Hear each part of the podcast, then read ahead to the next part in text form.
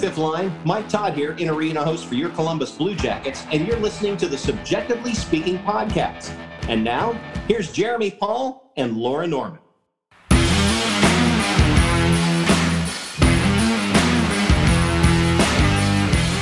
What is up, everyone, and welcome into another edition of Subjectively Speaking on the Hockey Podcast Network, presented by DraftKings. My name is Jeremy. And I'm Laura.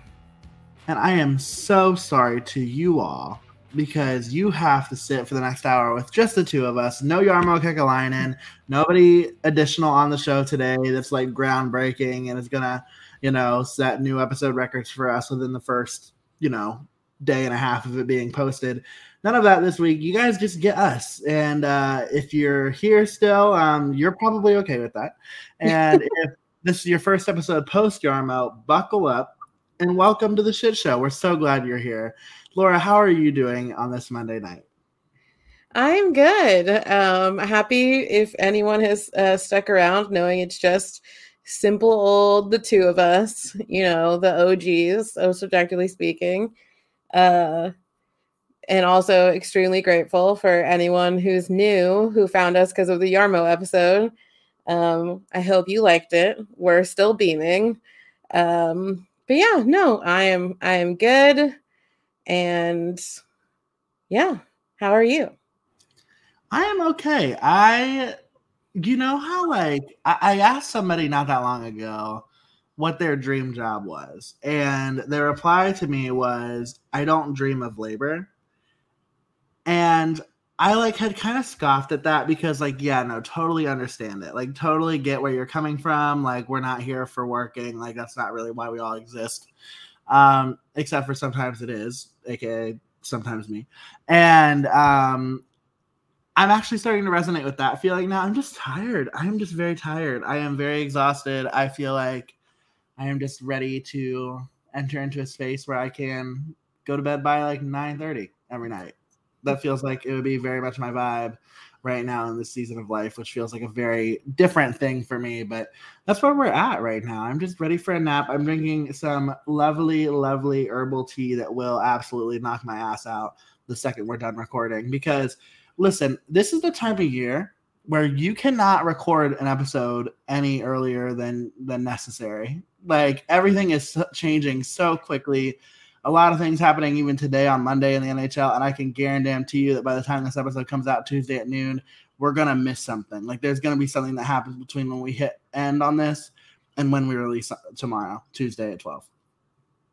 Yeah, one one hundred percent. We are just unfortunately, and especially now, I think I'm fairly certain last summer we were still doing last off season we did two episodes a week. So I think it was a little we caught things a little bit faster. But now that we're taking a much needed grace period for both of us and only doing one episode a week during the off season, uh, we're definitely going to miss stuff. And yeah, the NHL, especially since you know last Thursday when essentially um, the new season officially began, and also this is the start of our new season. Welcome to season three of Subjectively Speaking. That's fine. Um, absolutely so crazy. Um, it just has changed so much in what five days. So yeah, we're definitely, and I'm sure it's probably going to be some Blue Jackets related too. That's going to just be absolutely crazy.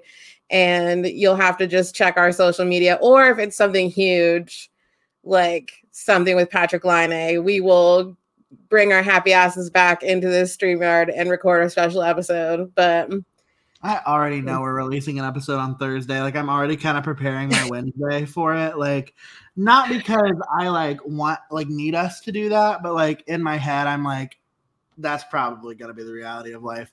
But even if it's just a 20 minute episode, we're just going to tell you everything the Blue Jackets did as if you haven't been on Twitter all day because that's what we do. that's literally our goal. That's our gig. That's what we do. That's our shtick. It's how we got nominated for awards. It's how we, you know, do whatever we do. I sound like a cocky asshole in this episode. Can we talk about it? Like, can we take some time to like discuss? I mean, a little bit, but you're also like really tired because you did have quite yeah. like a few busy days of a long weekend that wasn't really a weekend. Um, but we'll talk about that more when we talk about all things Blue Jackets. Um, so yeah, so give him grace, everyone. Sometimes he is a cocky asshole on purpose, but today I think it's just because he's sleepy and it's yeah. 10:40 p.m. uh, we're killing ourselves doing this show, but we love to do it. Um, we do. But I, I mean, other than that, though, I feel really good. Like you said, like I feel really positively about how everybody enjoyed the Jarmo episode, which obviously like brings happiness to me and like fills me with good vibes. You know, seeing everybody in Columbus, seeing quite a few of our favorite people at the draft party, and just kind of being able to be in Columbus for like, man, what probably will be the last time until October. Like, that's crazy to me. Like, I'm still adjusting to like not living in Columbus. That's still something that I'm going through uh, which is fascinating because you would think that after seven months I would be over that phase of my life, but I'm not. Uh, and so that's always a fun adjustment when I come back to Grand Rapids. But yeah, no, I feel pretty good on that front. I, I mean, like the Blue Jackets, I will say, like if you um, will remember, as we talked about in last episode, day two was scary for Laura last year. Day two is scary for me this year because we really didn't do anything other than draft really good prospects, which is great. I'm feeling really positively about that. But there is no drama and there is no chaos. And I, for one, am an agent of it. So that did kind of put me in a sad mood. But I got over it. I got over it when we had some OK pizza. And um And I will say, I did offer him several times that if he needed to take a depression nap, that he was more than welcome to do so. And he just refused. I can't. So, listeners, let us know on Twitter. Can you nap? I can't nap. I mean, I'm not always like, I, I, you know this. I never, I napped like a total of three times in college, like, and mainly it was when I was sick and like on medication that made me fall asleep in the middle of the day. Um, but I didn't start taking naps until like, well, again, we don't talk about my age, but until further into adulthood. Um, and I'm not saying that I'm always great after a nap, but nobody is. Nobody is ever better.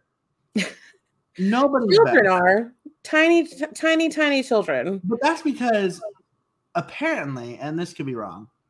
I might be talking out of my ass, but like with the American work schedule, like it ruins the ability to take like have two sleep cycles. Apparently, that's something that like humans do and like should do is like have like two sleeps in a day. Like get up like six, seven in the morning, like do your things, get most of your work done, nap around lunchtime, all that kind of stuff, exist again until night. And that's kind of like how you're supposed to go. But obviously, if you're working a nine to five, like you're not, who's taking a nap on their lunch? Not me. At a college, y'all got me messed up. Yeah, that's what a majority of European countries do is they have work schedules that are set up so that people can rest in the middle of the day. It's why most European countries like they don't eat dinner. Are happy. Are happy, yes. They also have like mandatory vacation time and uh, incredible benefits for for parents, um, he- great healthcare, uh, free education. You know, all those things. Um, all the things that Kevin Stenlund and Gabriel Carlsson are probably going to be able to enjoy here shortly. Am I right, folks? Hello. yes, probably, but we'll talk we'll talk about that. Um so yeah, so we should we should get into the details of the 2022 NHL draft. Uh, we so Jeremy came down so that he could come with me and we could make um we could go to the Blue Jackets draft party. Uh, so we went, had a great time.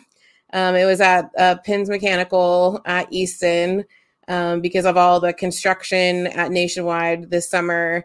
They aren't able to have, uh, they weren't able to have the draft party and they weren't able to have um, development camp for all the new uh, prospects uh, at the arena because they're making things fancy in certain areas and it does not allow for access to um, certain areas, including the ice house right right now. But so yeah, it was a really great time. There were so many people there, like mm-hmm. way more mm-hmm. people than I thought were going to be there, um, which is great. Absolutely great to see the fifth line come out again, especially like in the middle of the off season. And I think honestly, like I know we were able to get together last year for the draft, but this kind this time just kind of felt a little bit different. Like it felt like people were really more excited and um just were excited to engage with other fans um for the first time in a while because it has been such a long time since the Blue Jackets were on the ice since our season ended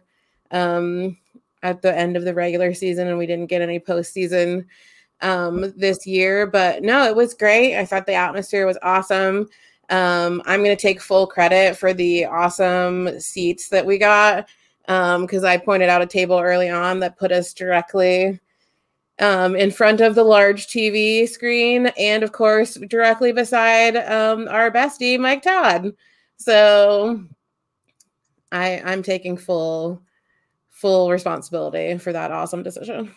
Yeah, it's always fun to be able to like see Mike in his element. He's just so good at what he does.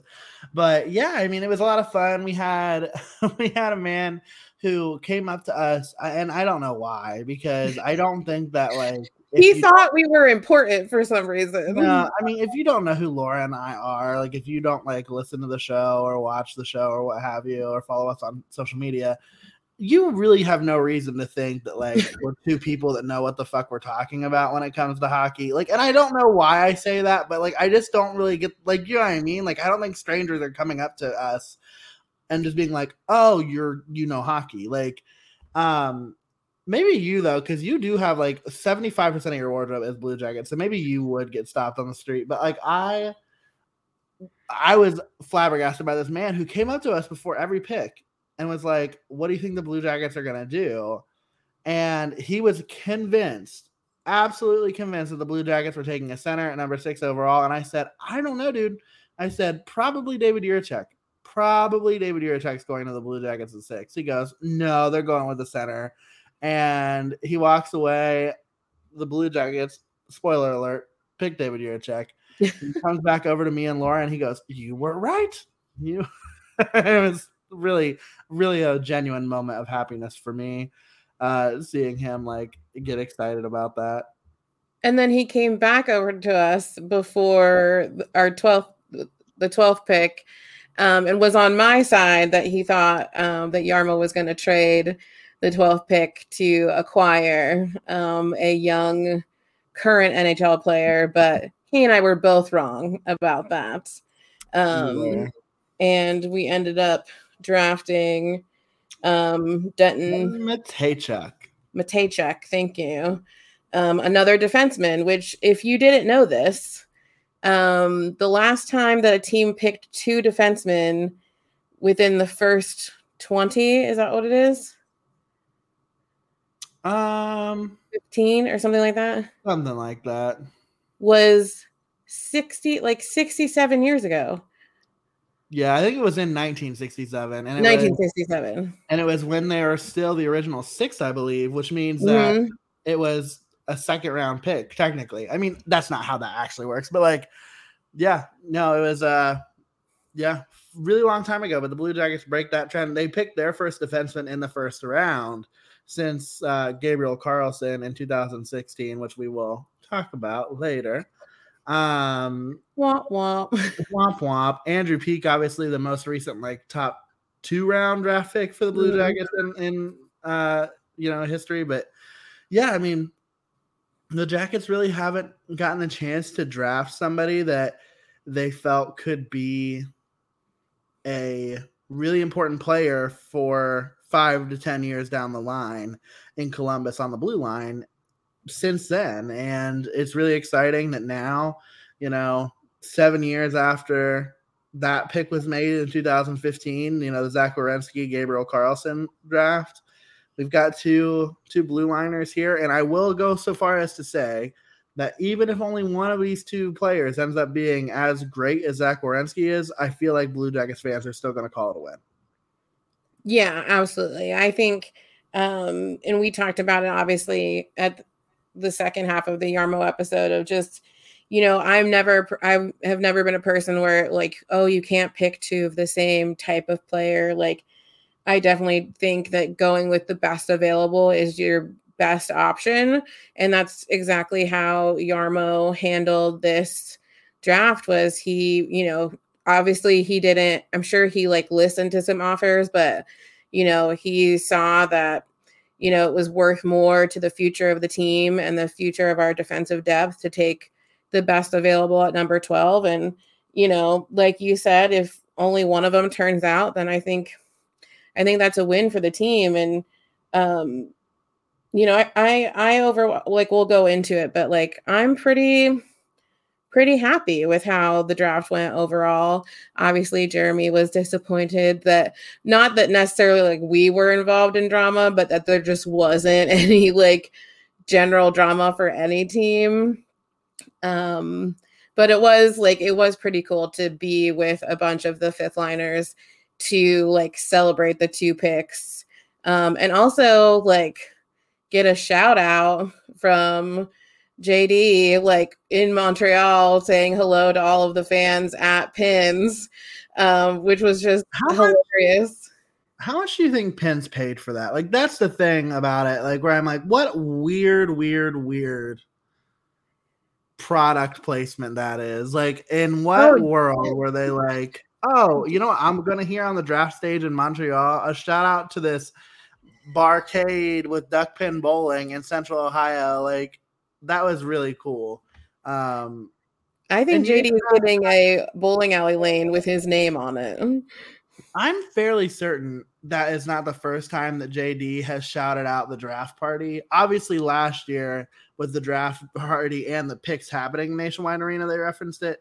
But I'm like fairly certain that other drafts I've gone to where JD is in the franchise and maybe even Jarmo, they've like shouted out the draft party at Nationwide Arena, which makes sense. Like, yeah. Um, but just hearing them say like pins was just funny to me, and obviously everybody in pins got excited. But I think what's most unique about picking two defensemen here at six and twelve, and David Jiricek and Denton um, Mateychuk, is they're very different players. Like just like saying like okay, like the Blue Jackets pick two defensemen and like minimalizing it to yeah, they play the same position.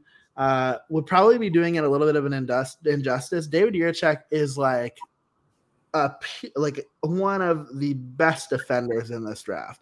He's not going to score a lot. He's not going to be a playmaker on the blue line. He probably isn't going to quarterback any power plays he is going to be a shutdown, really excellent defenseman for the Columbus Blue Jackets. He's going to get his points, don't get me wrong, but he is perfect for that role on the right side of Zach Werenski. Whereas in Denton Mateychuk is is absolutely a generator of offense. With Moose Jaw, I want to say he had over a point per game in this last year. So I mean, he's he's driving offense from the blue line, which is something that if the Jackets could find somebody to do that along with Zach and establish some offensive threat on both of your top two pairs, maybe even further down the lineup when you start talking about other guys who could have that opportunity in terms of Adam Boqvist, Jake Bean. That's really exciting, I think, if you're the Blue Jackets. And I mean, the cupboards are restacked, my friend. Like they are restocked, I should say.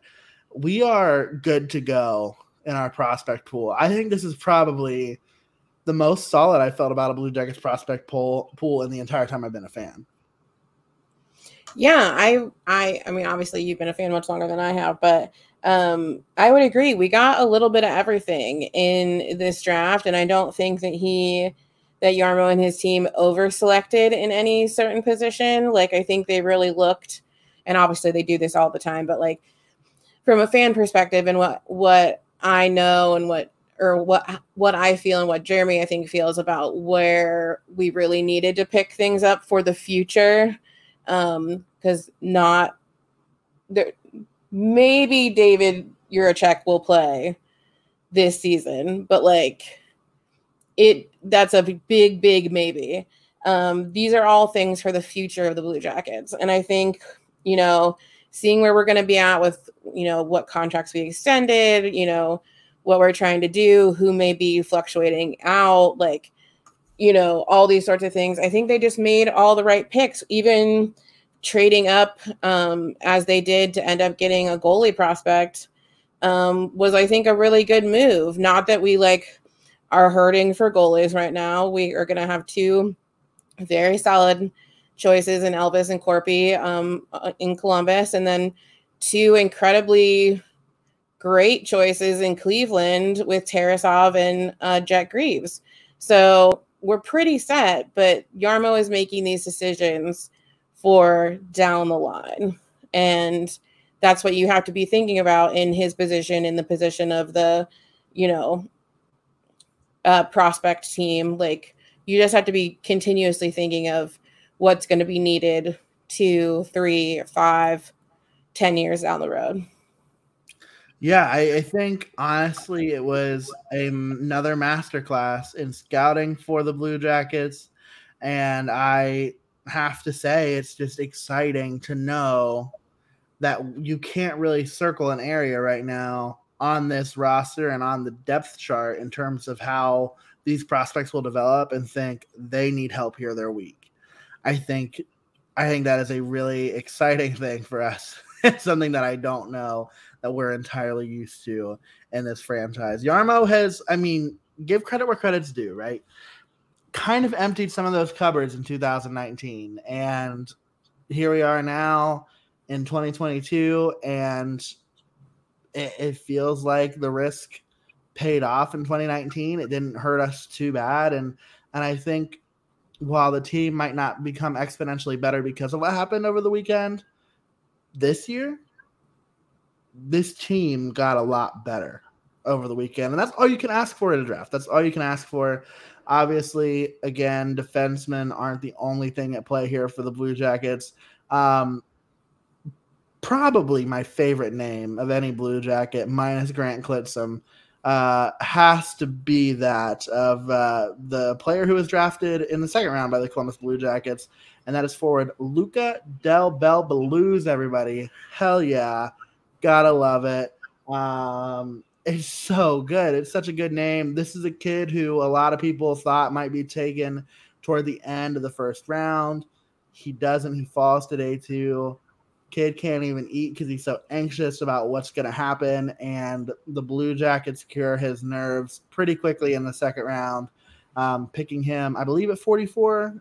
Yep, that, 44. that's not wrong. Mm-hmm. Um, and so this is a kid who also could potentially turn into an NHLer for this team. I mean, this is a really good pick, and I'm really excited to see what happens for him as he continues to develop, you know, in juniors and kind of just moving forward. I mean, he's somebody who isn't going to get a look with with the. I mean, I mean, he's not right. Like, let's just call a spade a spade. So I'm really excited to see what he does here in the WHL moving forward.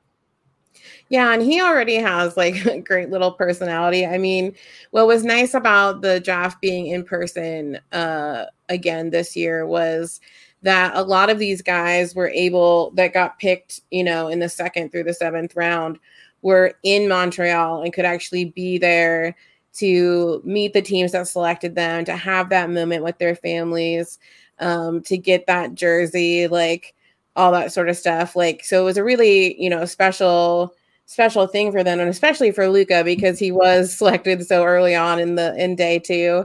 Um and you know, immediately like broadcasters and fans are trying to figure out like okay, he's going to need a nickname because no one's putting this like no one's saying this full last name.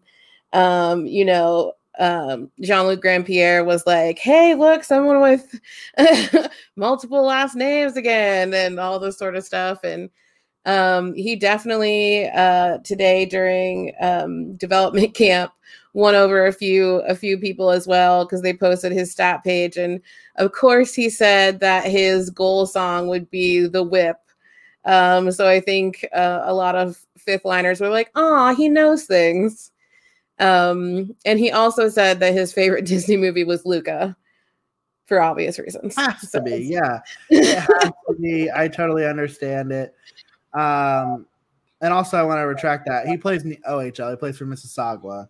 I'm thinking about another one of our picks that we'll talk about here shortly. But yeah, uh, but yeah, I mean, it's it'll be fun to see him go. Yeah, the whip by Lockley. Come on, that's that would not be your goal song. You're just good at what you do. That's awesome though. Like to be like 17, 18 and have that kind of awareness. Like that's cool. Like that I really do get the impression from all of the skate spaces. And if you haven't listened to them, I will admit that day two skate space is quite literally the whole draft. So it's a lot. But if you go, it's a multi-hour commitment. I mean, if you're going to listen to it. Yeah. Um, and I'm not doing this homework for you. You all have to find this yourself.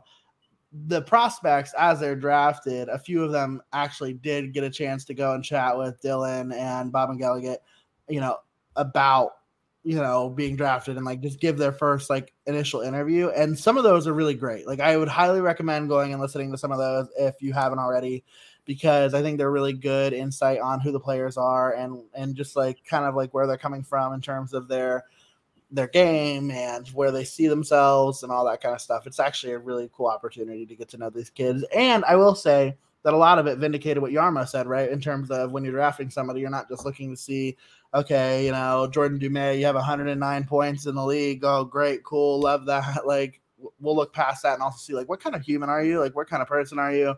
Um, and I think that they did that with all these picks. Obviously, aside from um, you know, not really knowing much about the Russians that we picked, which makes sense right now. Uh, you know, it seems like this is a really good group of guys for the Blue Jackets, and um, obviously that did not stop just with Luca Del Bel Belluz. Exactly. And I don't I don't remember if it was Luca or if it's Jordan, but one of them has a little brother who is a big Blue Jackets fan. It is actually neither. It is Denton Mateychuk. His little brother oh. um, was a big Blue Jackets fan growing up because his brother, little brother, big Jack Johnson fan. Gotcha. Totally full circle here strange, but yeah. Um, he, well, hey, what, uh, whatever brought him into the fold. we don't ask how you got to the fifth line. We're just glad that you're here. Uh, but yeah, uh, the next guy is the guy who, um, you know, we chatted a little bit just now about, and that was Jordan Dumais. Um, obviously, um, the forward out of Halifax. Jody Shelley, ring any bells? Former Halifax Moosehead himself. Um, this kid went stupid last year. Such good stats, like absolutely incredible stats for a junior level player. I mean, it's actually uncanny how great of a season this kid had.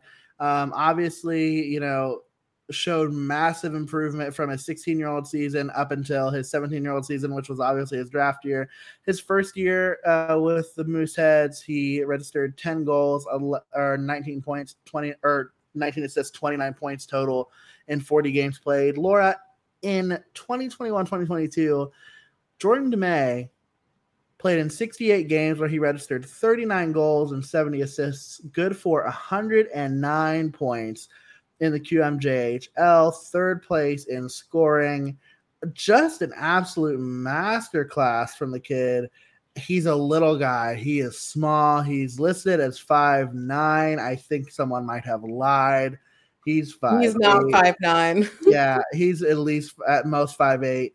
Um, Hockey DB's got him listed at five eight, 165 pounds. I mean, obviously, it goes without saying that the kid's going to have to bulk up a little bit to be able to be truly successful in the NHL. So there's still some variables here in the matriculation to the league, but you talk to some people and they're not convinced that this and i'm not talking blue jackets people i'm talking people outside of, of the organization that think that this could end up being the steal of the draft and when you look at stats like that it's hard to not wonder if they could be right yeah absolutely i mean once you read his stat line to me after we drafted him on friday i was like he's 17 18 years old like and don't get me wrong, we've definitely drafted some people who've had incredible careers in juniors or at college. Like we definitely have, but to see that kind of a stat line from a kid who more than likely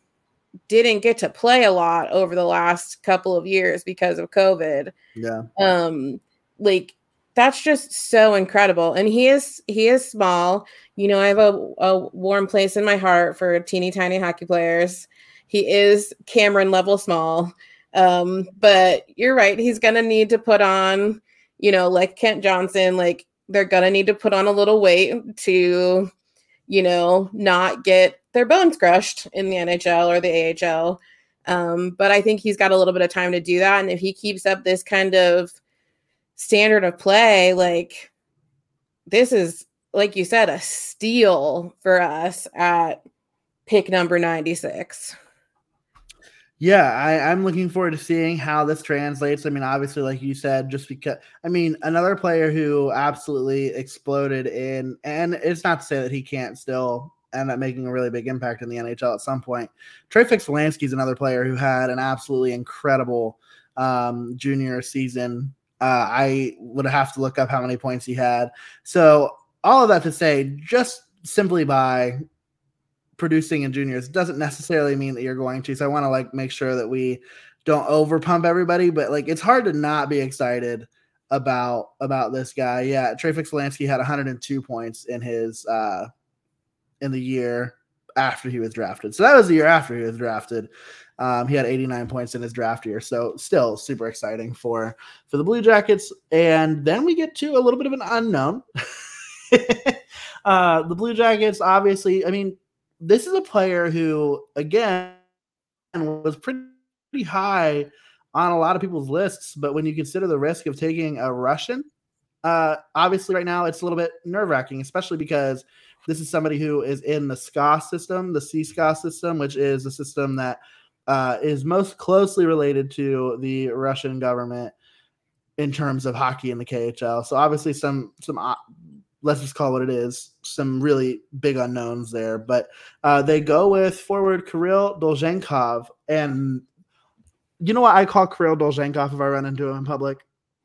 What? I call him, I call him fucking sir. I say hi, sir. How are you, sir? Like I'm not.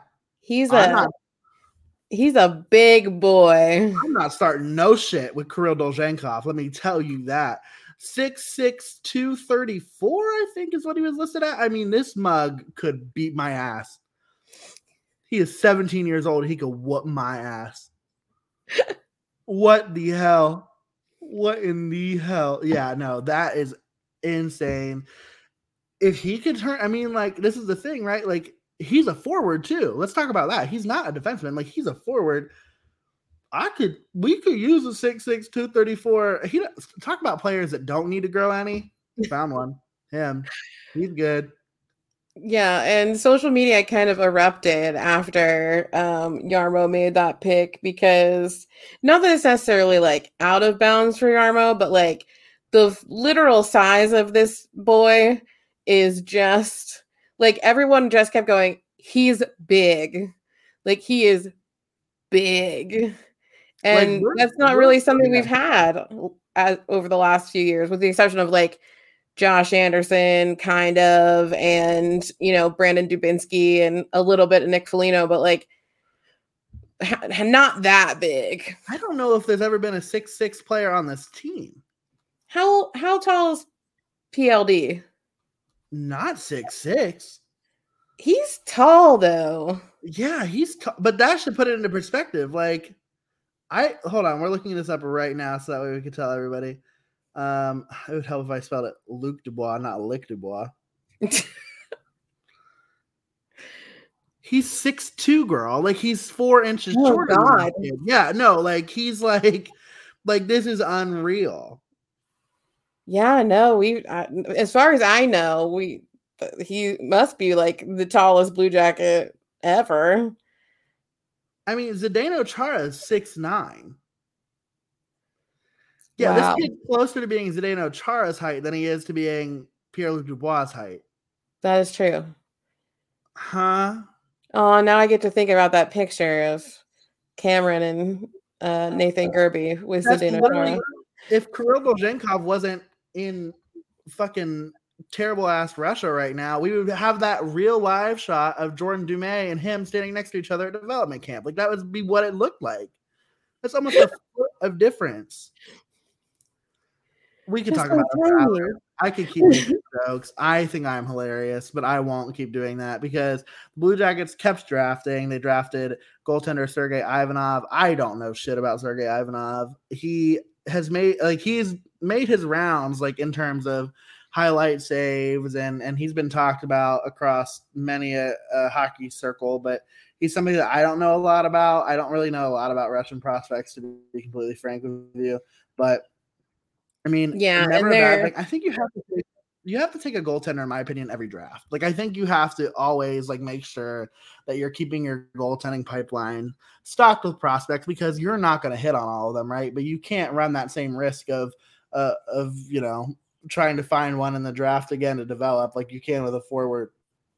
Like you just can't do it. So having Well, having a, a goaltender every year is a plus, I think. Yeah, and you're just never gonna know.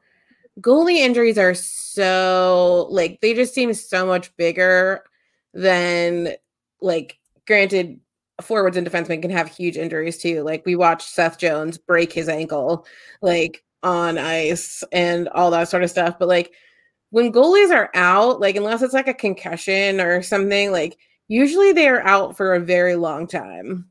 Like and so you really need to have like a strong pipeline. Not that like he could come in and like relieve someone right now because obviously we're not sure if him or krill will even be able to come over to the united states um because if you know anything about what's going on with other russian players it is bad news bears so um it may be a while before we can see these players um, come over to the states. But yeah, no, I think, like I said earlier, um, I think it's good, like like you said, to get a, a goalie every year, and especially, you know, it's just something that we needed one more piece, and we'll see with him. Goaltenders are often goaltenders are often a position that I think you could probably always say it's going to take them five years to develop into their full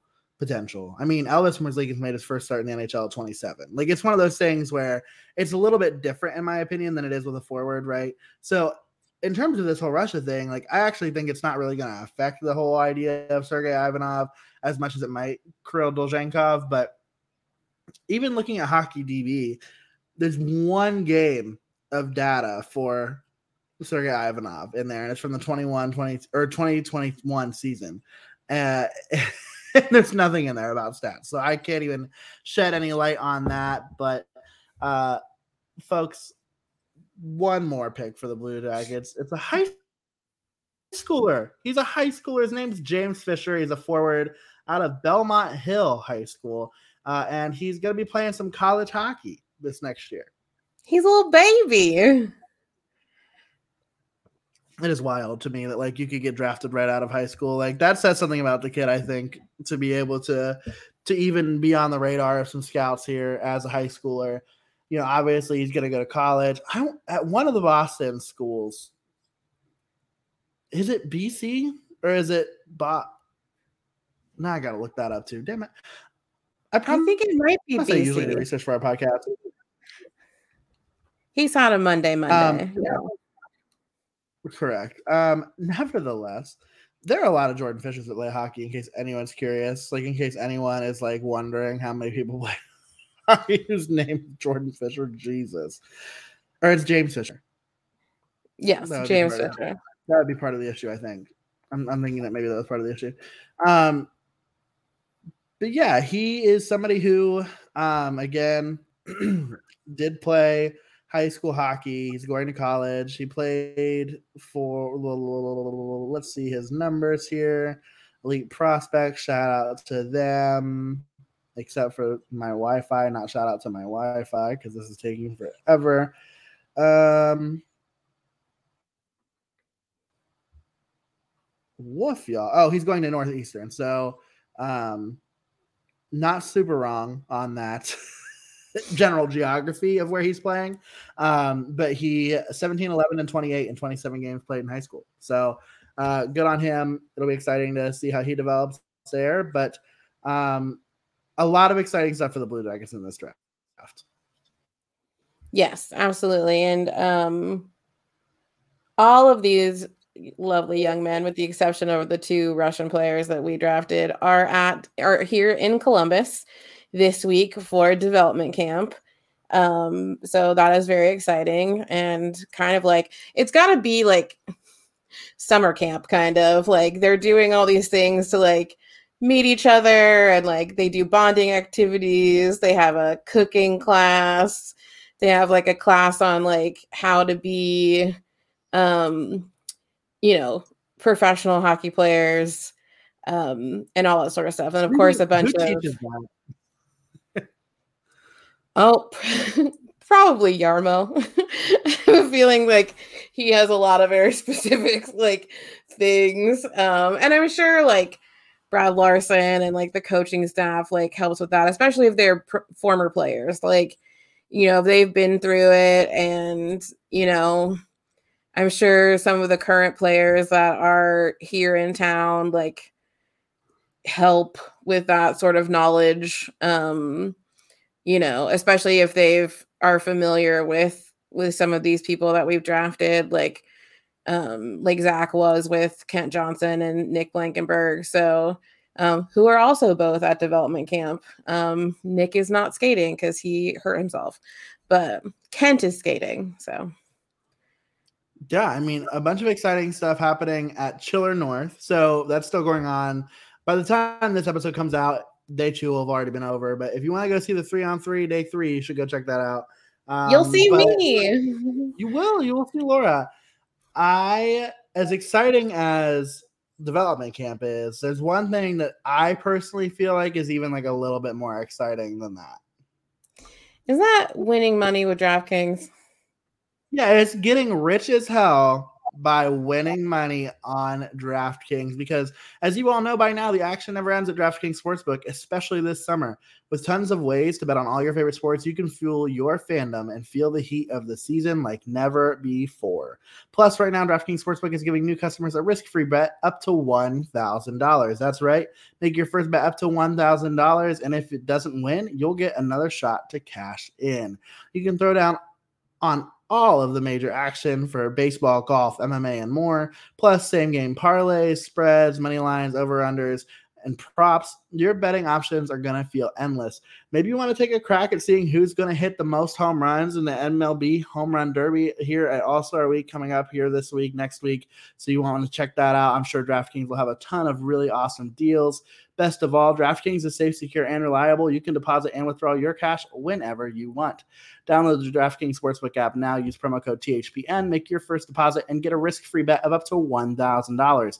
That's promo code THPN. Only a DraftKings Sportsbook. Minimum age and eligibility restrictions apply. See show notes for details. But as always, really awesome to see the prospects hitting the ice. It's something that really like in this way we haven't gotten a chance to see um, I mean, I think you know, in some ways it happened last year, but like with last year, it led right up into Traverse City because of all of the weirdness of COVID and all that kind of stuff. And obviously this year, a little bit of separation here from the prospect camp to uh, you know, Traverse City occurring. So that is good to have a little bit of a, a buffer there, I think, for these kids. But overall, a lot of fun stuff you know, some really good news, at least like we've been talking about this Russia thing. Like we know for sure that Kirill Marchenko is going to be in Columbus after the draft or after the prospect camp, excuse me, has concluded. Originally, he had plans to go home to Russia. I cannot say that I blame him for making the choice to stay in the United States. I think that that just makes sense generally, even if we weren't talking about the geopolitical landscape in Russia. I think just being able to have a chance to kind of acclimate to Columbus, maybe even like, I don't know, and, and really nobody's talking about it, but like, I don't know where Igor Chinakhov is right now. Like, and if he's in Columbus, which would be lovely, I would love for that to happen for my mental health. Um, that's a nice opportunity, right? To to have somebody there who just recently acclimated in a similar way. So uh, obviously hoping for some camaraderie there. That's funny that I used the term camaraderie when I was talking about Russians and comrades and what have you. But yeah, I mean, obviously that's a really good piece of news that we got on Monday out of development camp. Because Krill's a little bit older than mm-hmm. Chinny, right? Yeah, I want to uh, say Krill is 20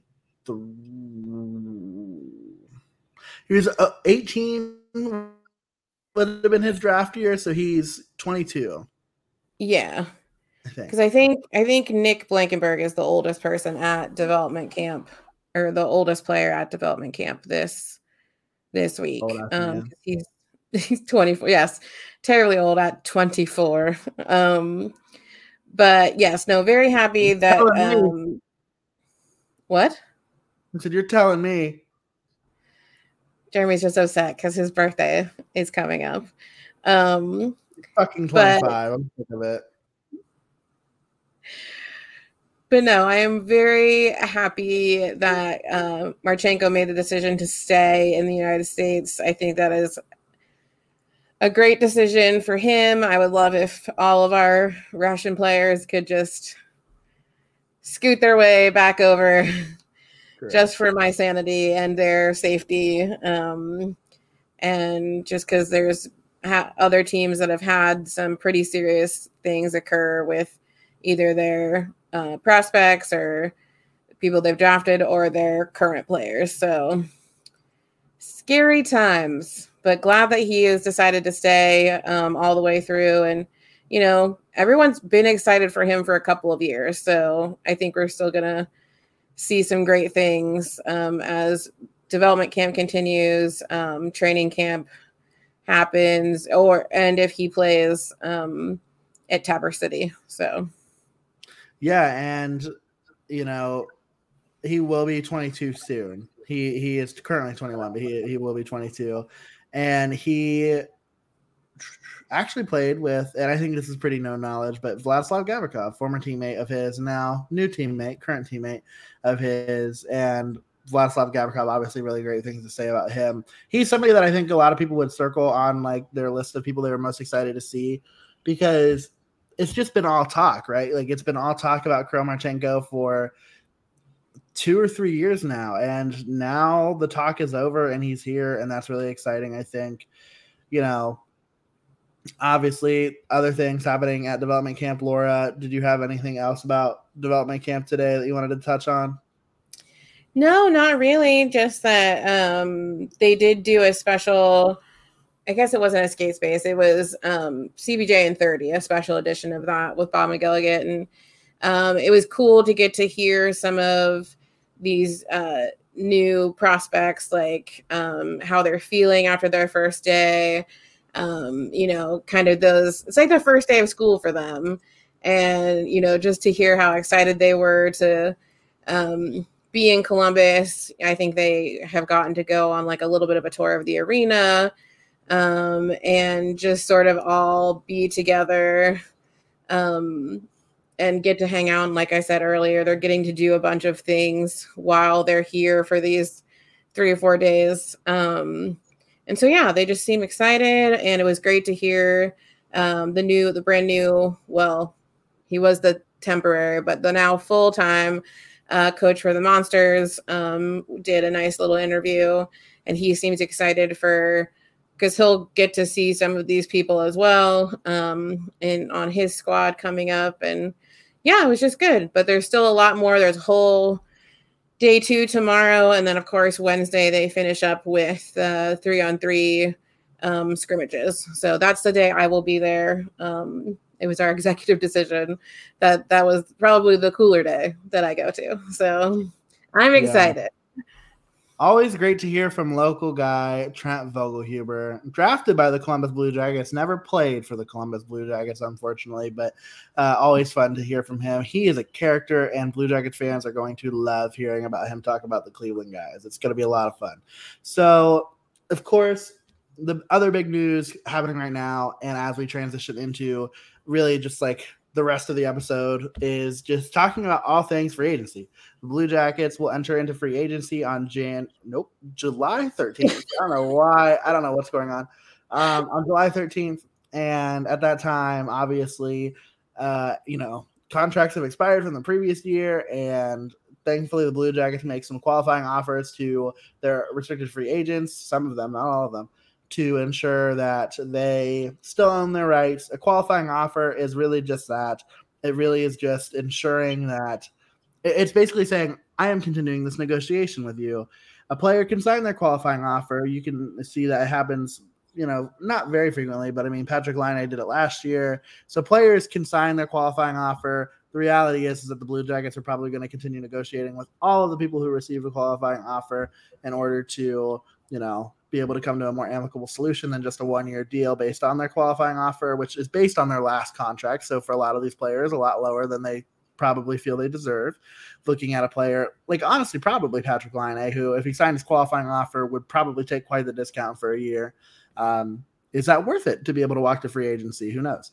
But all that to say, uh, the only two players who are still restricted free agents for the Blue Jackets, or who were still restricted free agents for the Blue Jackets without a contract, who were not given a qualifying offer, Kevin Stenlund and Gabriel Carlsson. All other Blue Jackets who were restricted free agents received a qualifying offer. So, I mean, that's Patrik Laine, that is, you know, Nick Blankenburg, Trey Fix-Wolansky. You know, I mean, it's everybody except for Emil Bemstrom. Yeah, Emil Bemstrom, except for those two. So, uh, obviously, I don't think that's a shock for many Blue Jackets fans. There were rumors that potentially Trey Fix-Wolansky wasn't going to get qualified, and that caused a little bit of an uproar. We don't have to worry about that. Maybe, maybe it was Blue Jackets Twitter that saved the day on that. But yeah, no, it's a pretty, pretty expected, I think, circumstance here as we're looking at uh, as we're looking at the Blue Jackets restricted free agents and who they qualified. It was. I'm not at all surprised that we didn't uh, give qualifying offers to Kevin Stenlund or to Gabriel Carlsson. Uh, you and I, I think if I don't know that we've ever talked about it on the show, but like we've had our suspicions that people weren't and by people I mean like front office people were like super amazed with Kevin Stenlund. Like he had some good moments a couple seasons ago, um, but like really hasn't done anything super notable um, over the last season or so. So I think it's you know probably best for him to to move on from this situation, maybe go play back over in Europe, or hey, maybe another team will, um, you know, look for him at free agency, and then you know a little bit more about this than I do because you were a fan when he got drafted. But Gabriel Carlsson is the first round draft pick that could, but didn't. Yeah, and I mean that's definitely a story of the Columbus Blue Jackets is the first round pick that could but didn't. Uh, it's yeah, I mean it, it is what it is, but I think like the reality is is like even as you get later into these rounds, right? Like even as you get later into the first round, you run into situations where a lot of players don't matriculate. I mean, all all players from a first round of a draft, they're not going to be NHLers. Like you would th- like they're the ones with the best chance, but not everybody is going to make it. And so the thing that remains peculiar about that whole thing, and we talked about it on the show before for sure, is just that the Blue Jackets traded up to get him at at the spot that they did. And that's the perplex, perplexing piece, piece right? Because you look at it and you think, okay, like, you know, this is somebody who you had such a thought on that you were like, let's give up assets to get a guy that we think is going to really help our team. And it was promising. It was promising at first. Obviously, playing in uh, one of the one of the first playoff series, I think, with the Penguins. Uh, you know, he's somebody who had potential. He was put there for a reason, and he just never really stuck. And that's kind of the same for Stens, and and that's unfortunate, but it is the reality, right? I mean, it's like we said, not every player is going to to find their way into the league. I think the Blue Jackets actually probably, and I could be talking out of my ass here, and this is totally anecdotal, is it feels like more often than not, like Blue Jackets draft picks get a chance with the team. It's just a matter of what does that mean? And for Kevin Stenlund and for Gabriel Carlsson, they have officially overstayed their chance and they will be given the opportunity to play elsewhere. I suspect that at least one of them will go to Europe. Like I can't imagine both of them getting NHL deals. Gabriel Carlsson, perhaps like maybe somebody thinks that there's a chance of rehabbing him and like making him a quality NHLer. Like, but I just don't see it for Stens. I think Stens will probably go back over to Europe, and maybe maybe that's where he's happier, right? Like, I mean, like we can't assume that everybody wants to be in North America, but we'll see how that materializes. Obviously, if we hear anything, we'll talk about it on the show. But I think the biggest piece of news for the Blue Jackets, just kind of like, or not news, but like the, the biggest thing on your brain now is Wednesday. Like Wednesday becomes the focal point and the Blue Jackets have the opportunity. They've got about $16 million in cap space. Now, let's keep in mind that some of that money is reserved for one Patrik Laine. Uh, Obviously, that contract not signed yet. We're wondering if perhaps maybe because of the Filip Forsberg deal, if Patrik Laine's deal could be coming in a shorter order. Obviously, it seems right now that both sides have agreed in terms of the length of the contract. In terms of term, feeling pretty good about five or six years. Hopefully, six is kind of like what I'm hoping for, obviously, but um, it's really just a money question, right? And obviously, Filip Forsberg comes in at about eight and a half million. Does Patrik Laine get more or less than that? I mean, I don't know that you can make a huge case one way or the other. I feel like you could probably justify either or. More might be a little bit of a stretch, but like I wouldn't be surprised if we saw the Blue Jackets throw him nine million, a fifty-four thousand or fifty-four million dollar contract for the guy. It wouldn't surprise me in the slightest. I think that when the deal is done, I think Zach Werenski will still be the highest paid Blue Jacket, but uh, not by a lot, not by a lot. But it seems like the Blue Jackets are kind of like identifying their window of of six years. In the next six years, this team should be where it needs to be, and that's exciting. But until Patrik Laine has put pen to paper, I will still always have a little bit of fear in my soul.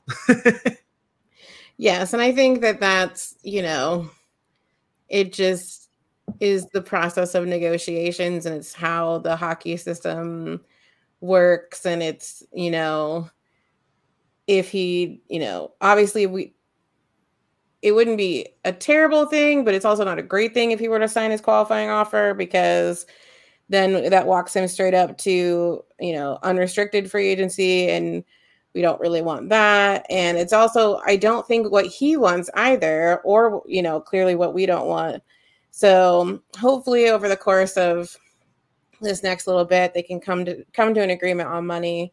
Um, but I agree with you. I think that the little bit of wiggle room where you might see him get a little bit more than Forsberg's because there is no income tax in Tennessee, so yeah. um, he will take home a little bit more money at that am- at that amount than Patrik would in Ohio. So you can kind of see, and I've seen some like analysts and you know pundits saying like, well, you could bump him into like a, a nine, 9.1, 9.2, like to make up that difference if you want it to be you know, equitable. Um, but right now you just you got to keep put the faith in Jarmo that he is dedicated to this this circumstance. But as much and as important as signing Patrik is, we have potential to pick someone to someone's in this this free agency situation because there are did you say 97 that's just people who weren't qualified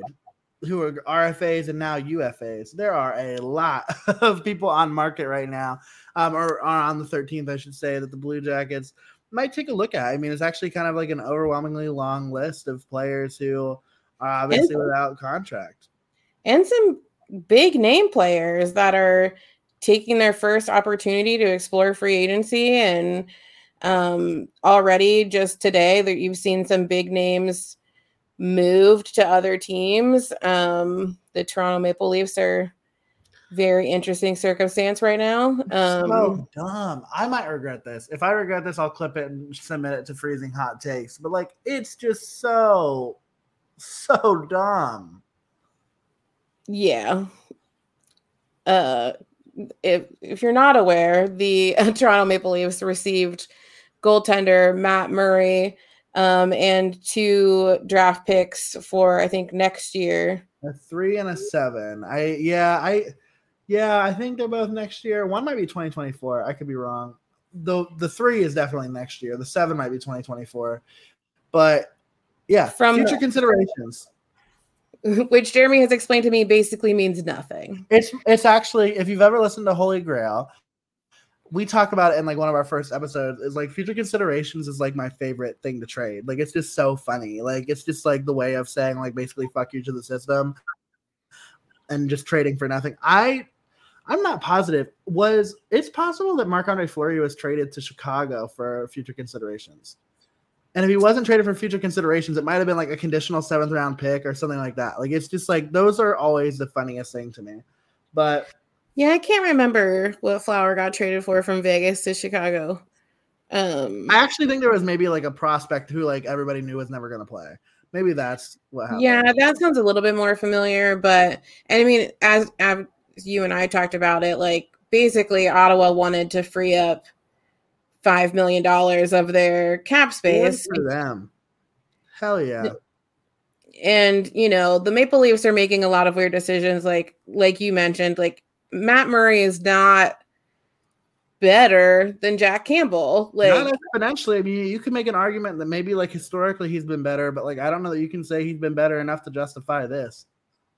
Yeah. So it's I don't love how they've handled this situation with Jack Campbell, but he's gonna be on the move as well. So yeah. um, but yeah, there's there's quite a few. Um Pittsburgh is not um uh, Malkin is not signing in Pittsburgh for the first time in his 16 year career. Well, I guess he could if they're I the best. I think he still might because, like, I mean, obviously he's not signing an eight year deal, so getting it done by a certain time doesn't matter. It reminds me a little bit of like Gabriel Landeskog last year, where it was like you like oh he's going to market, and then it's like, well, is he like? And, and I do think Malkin will go to market. I think it'll be interesting to hear what he gets potentially, and then he'll make his decision. It won't surprise me if he suits back up for the for the Penguins. But I think they kind of screwed themselves a little bit in in the Chris Letang situation. I mean, like, because if I'm Evgeni Malkin, I'm like, yeah, like I hear you. You don't think I'm going to be productive for the next six years, but you sure as shit aren't going to not give me what you just gave Chris Letang. That's absolutely disrespectful. And I don't, and I think that that's where this thing is going to get messy. And I think it's not going to work. I think it's going to not end up being a pleasant breakup. But um, you heard it here first on subjectively speaking. Evgeni Malkin's not going to be a Columbus Blue Jackets, like can everybody calm down? Like that's not happening. I honestly don't expect for Jarmo Kekalainen to do anything major in free agency. It's just not his style, and quite honestly, like it's just not always how you build a champion. Like it's just really not. Um, this team, at least not right now. Like this team is not in the position to sign somebody for two, three, four years to try to get them to that next level. They don't need that right now. What they could use is a little bit of help on the blue line. They could use a little bit more veteran presence and consistency. There is one player that's available that I am interested by, and it's not just because he's an asshole and cheated on his wife and made a Carolina Hurricanes reporter cheat on her fiance. Okay. Um, but Ian Cole's available. That's a name that's familiar, and it wouldn't surprise me if there were conversations between him and the Blue Jackets. There are a couple of other right shot defensemen that I think could be interesting. But there are players like John Klingberg. He's the biggest name on the defensive market. He's not going to sign in Columbus because he's looking for long term and he's looking for big money, and we're not giving that to a defenseman right now.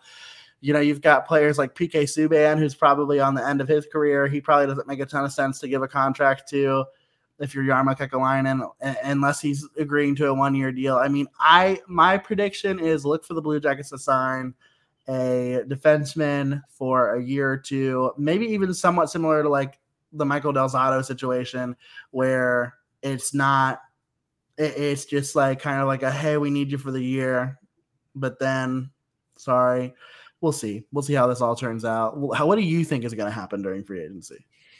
Well, and I mean, like you said, I know it's not really Jarmo's like bag to go big in free agency. He hasn't in the time that I've been um a fan of the Blue Jackets and which is fine. Like I I enjoy his style. I like where we're headed in this whole retool, whatever you want to call it. Um, and even when he was on the show with us, he said like one of the, the priority that he's looking for is he wants a current defenseman, but he doesn't want an old defenseman. So he doesn't want someone like you said, like PK Subban, like some of these other players who are in their like late 20s, early 30s, like have really been in the league for a long time. Now, I will go like a veteran presence can go do a lot for a team.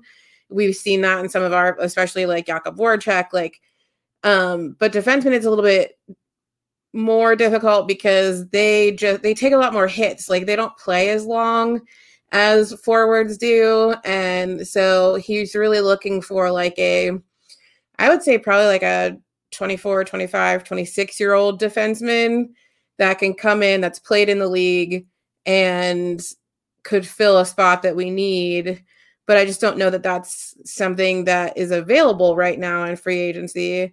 So, like you said, it might be someone that we sign just for a year or two as we develop more of our prospects and as we develop more of our current like top six um in in defense. But yeah it's gonna be it's gonna be interesting. And i love like i do love sometimes the like crazy things that um blue jackets fans like say will happen. Um and then you know it's it's kind of interesting and funny to see like when it doesn't like it just doesn't you know like we found out i think we yesterday that dylan strome is uh not getting is not returning to chicago um, and mm everyone was like, Jarmo, sign Dylan Strome. Like, I don't think that's not happening. Like, he's gonna want way too much money.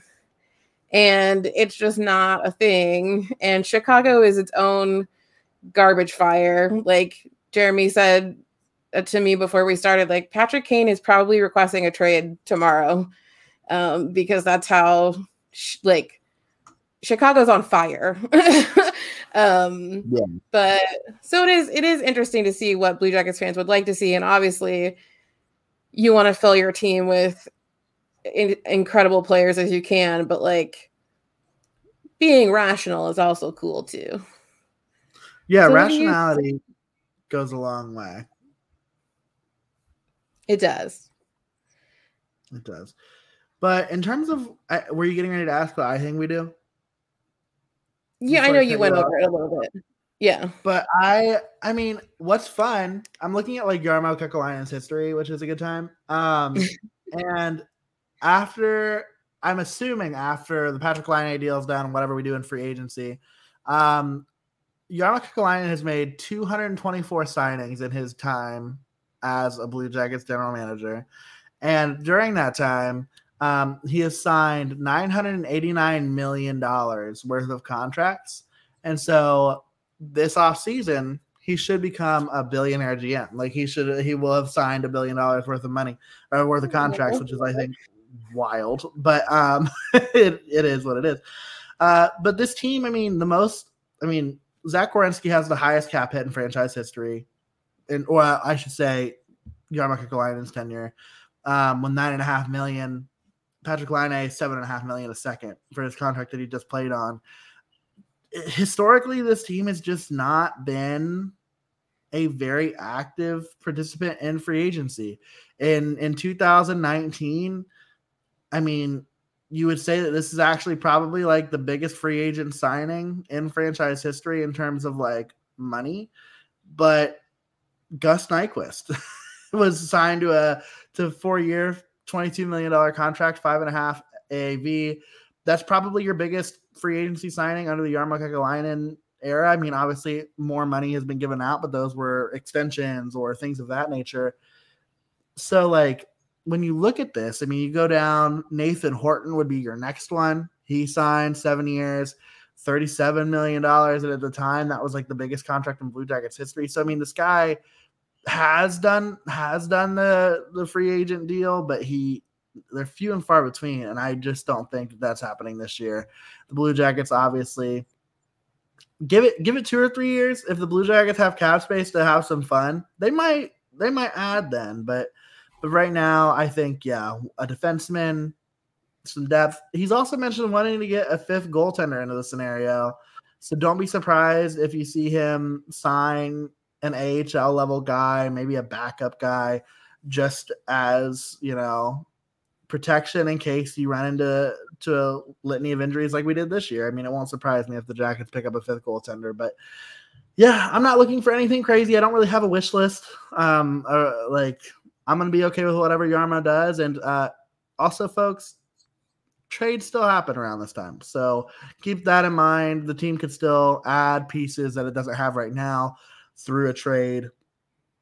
Buckle the fuck up. It's going to be a fun few days in the NHL. It might not be the craziest here in Columbus, knock on wood, I guess, but it's going to be a fun few days in the NHL. And if you're a hockey fan and if you like following the sport outside of just the Blue Jackets, you're going to really enjoy this. I know I probably am not going to be worth a shit at work on Wednesday. So for all of you who are there with me who are not going to be worth a shit at work on Wednesday, cheers to you. Let's watch hockey chaos ensue. I love it. Go Jackets. yes, I'll be getting out of uh, development camp just as uh, the noon hour strikes on Wednesday. Oh, fuck. Think about that. That's to be wild. You should stick around. You should stick around and see if Jarmo is around. just to see the chaos. Hey, buddy. Um, like, hi, do you remember me from our com- computer screen conversation? Um, I do have a body. I'm not just an, a head and a neck. So, but no, it's definitely going to be some exciting times um, across the league. I mean, you're going to see people that were gold standard for some teams now heading uh, to completely different fan bases and situations and you're probably going to see a couple people choose retirement. Um you know we got a couple older players that are going to be in free agency and you know if they're not willing to sign like a one year deal or if no one's coming to them with a one or two year deal like you may start to see um a couple people decide to to hang up the skates so and again like jeremy said trades can happen you we may be involved in some trades and so as we've talked about at lot like immensely. We have too many forwards. so you may see some of those pieces go on the move. Not anyone I think that would be like a crazy big deal. Um, but you never know. So it's exciting times, friends. It's exciting times. That it is. And we are so glad that we get to give you all of the updates and all of the content to get you through the exciting times. And rumor on the street is that my co-host knows where you can find that information.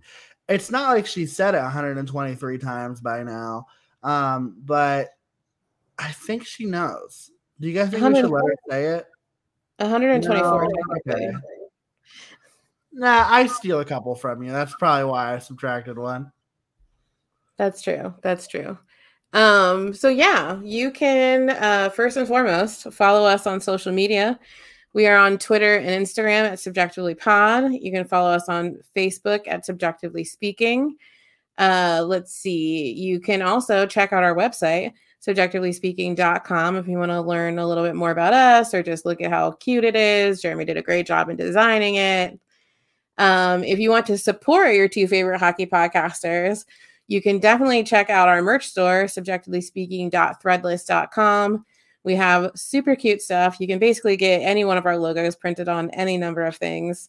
Um, and I just purchased something on Thursday of last week and it's already here. So shipping has gotten exponentially better from Threadless. So go find yourself some new gear, all that sort of stuff. Um, this is new. I'm adding to my little ramble. Uh, we have been nominated for two Columbus Podcast Awards.